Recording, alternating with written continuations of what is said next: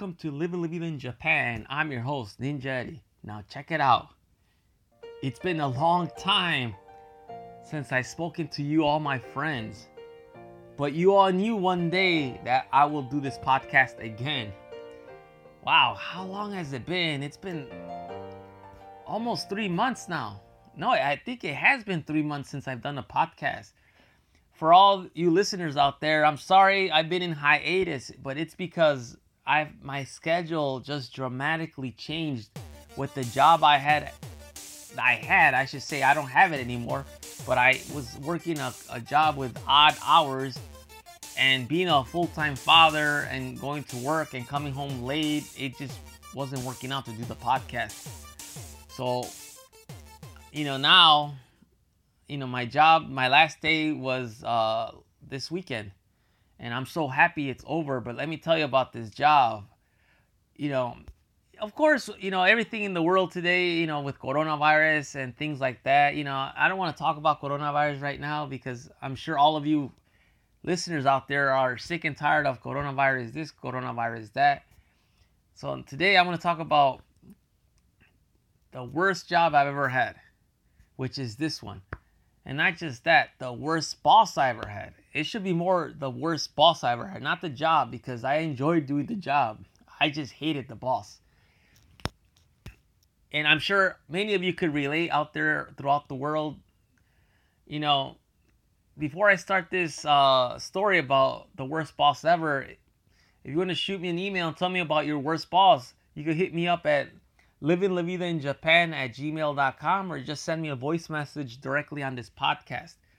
Anyhow, this is the worst boss I ever had, and I've had many jobs in my life, and this one takes the absolute trophy.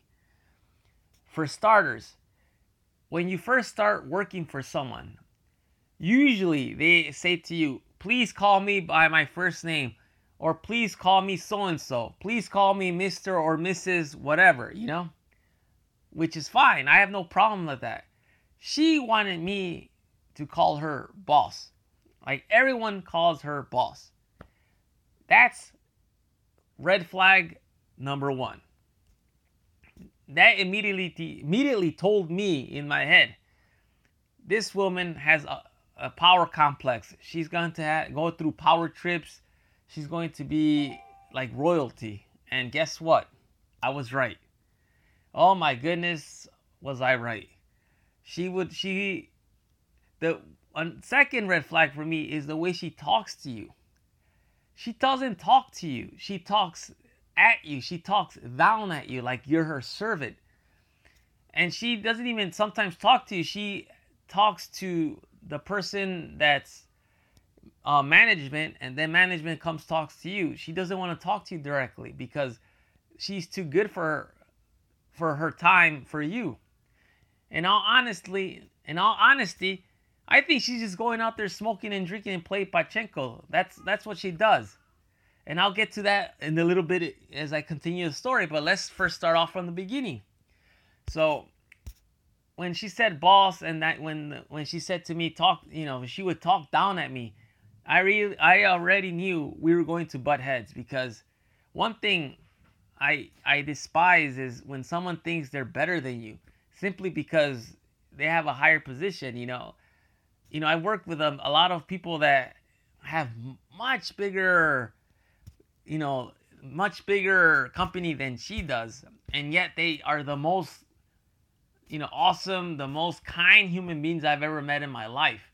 But she, oh my goodness, I I I could go on and for hours about the things, the bad things she has done. But since I want to keep this short, and I'm going to keep this short, this story very short. Let's start where the problem started.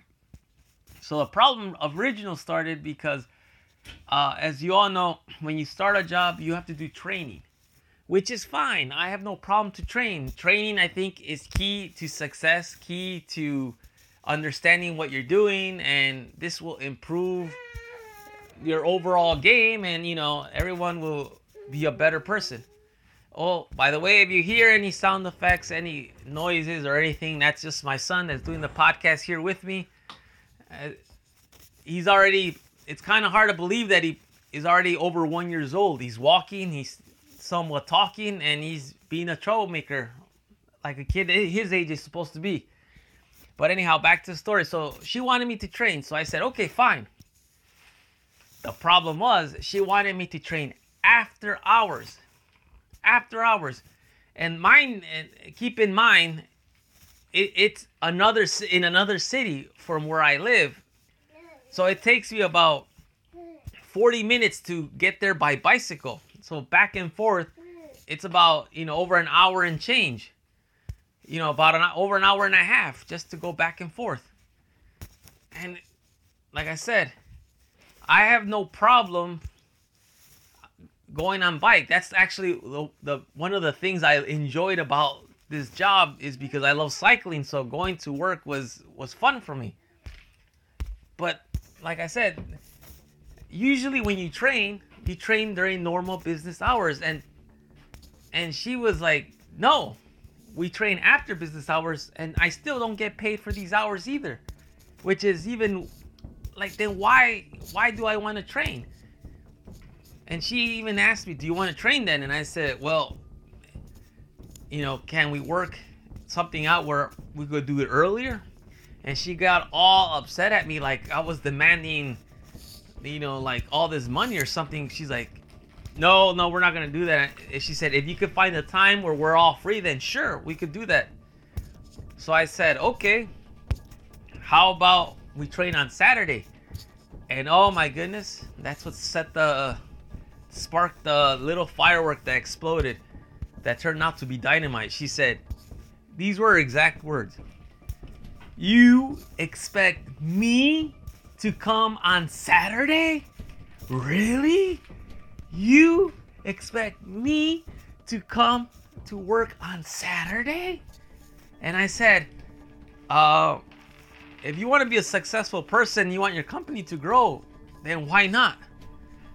So she was like disgusted at the fact that I and then she oh yes, and then she puts words in my mouth and, and she would say, instead of, you know, I didn't say you come to work Saturday or or else I said you know, can you make it on Saturday? That's where everyone is free. She she said that I demanded from her to come work on Saturday, which was far from the truth.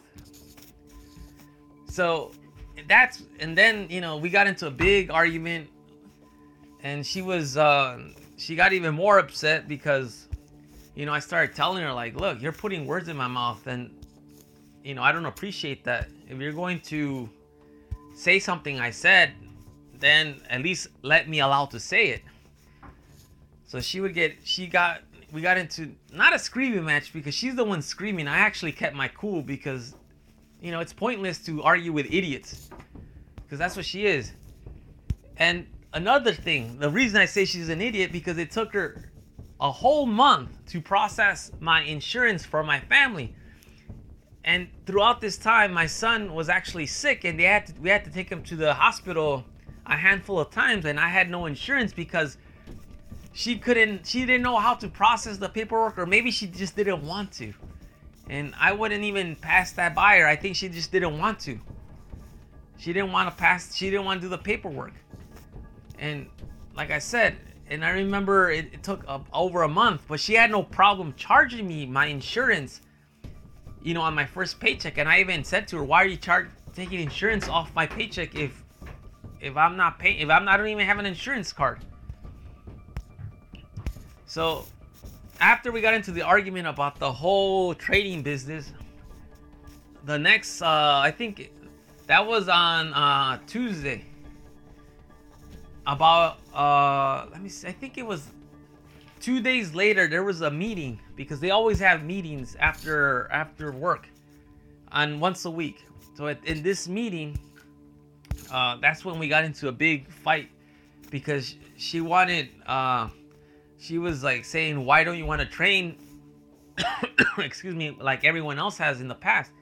And I said, "Well, in my experience, I said people do it during regular business hours." And and she said, I and she said, "Why?" I said, "Because I'm tired." And she "Oh, you're tired?" And I said, well, I am a human being. I actually have a life other than this work. And she got, of course, mad at that because, she, you know, she was, you know, like I said, I have reason to believe she is histrionic. I am not a trained mental health clinician or anything like that by any means, but I think she's histrionic. If you don't know what histrionic is, it's someone that has to be the star of every everything is an episode. Everything is overly dramatic. Everything is everything is me me me. Please, you know, the spotlight is, is on me. So the the when she said that, I said to her, "Well, I am a full-time father and I'm also a full-time worker. I get up 6 7 a.m. in the morning. I take care of my son, and when I come here, I'm you know I'm already uh, somewhat tired. So she said to me, maybe you should take a break from being a father.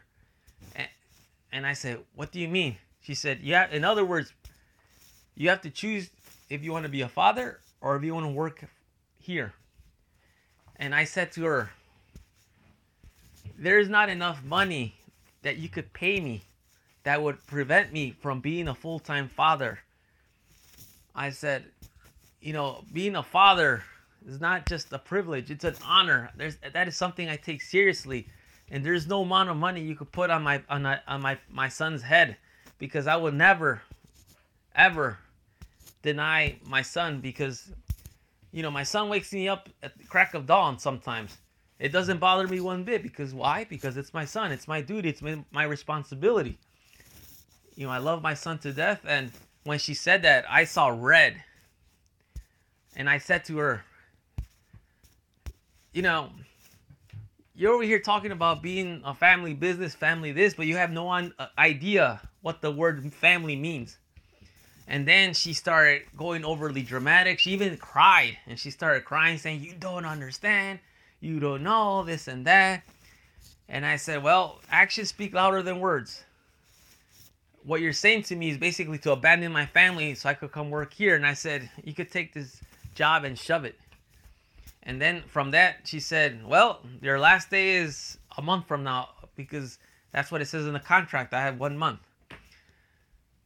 So my last day was last weekend, and I couldn't be happier.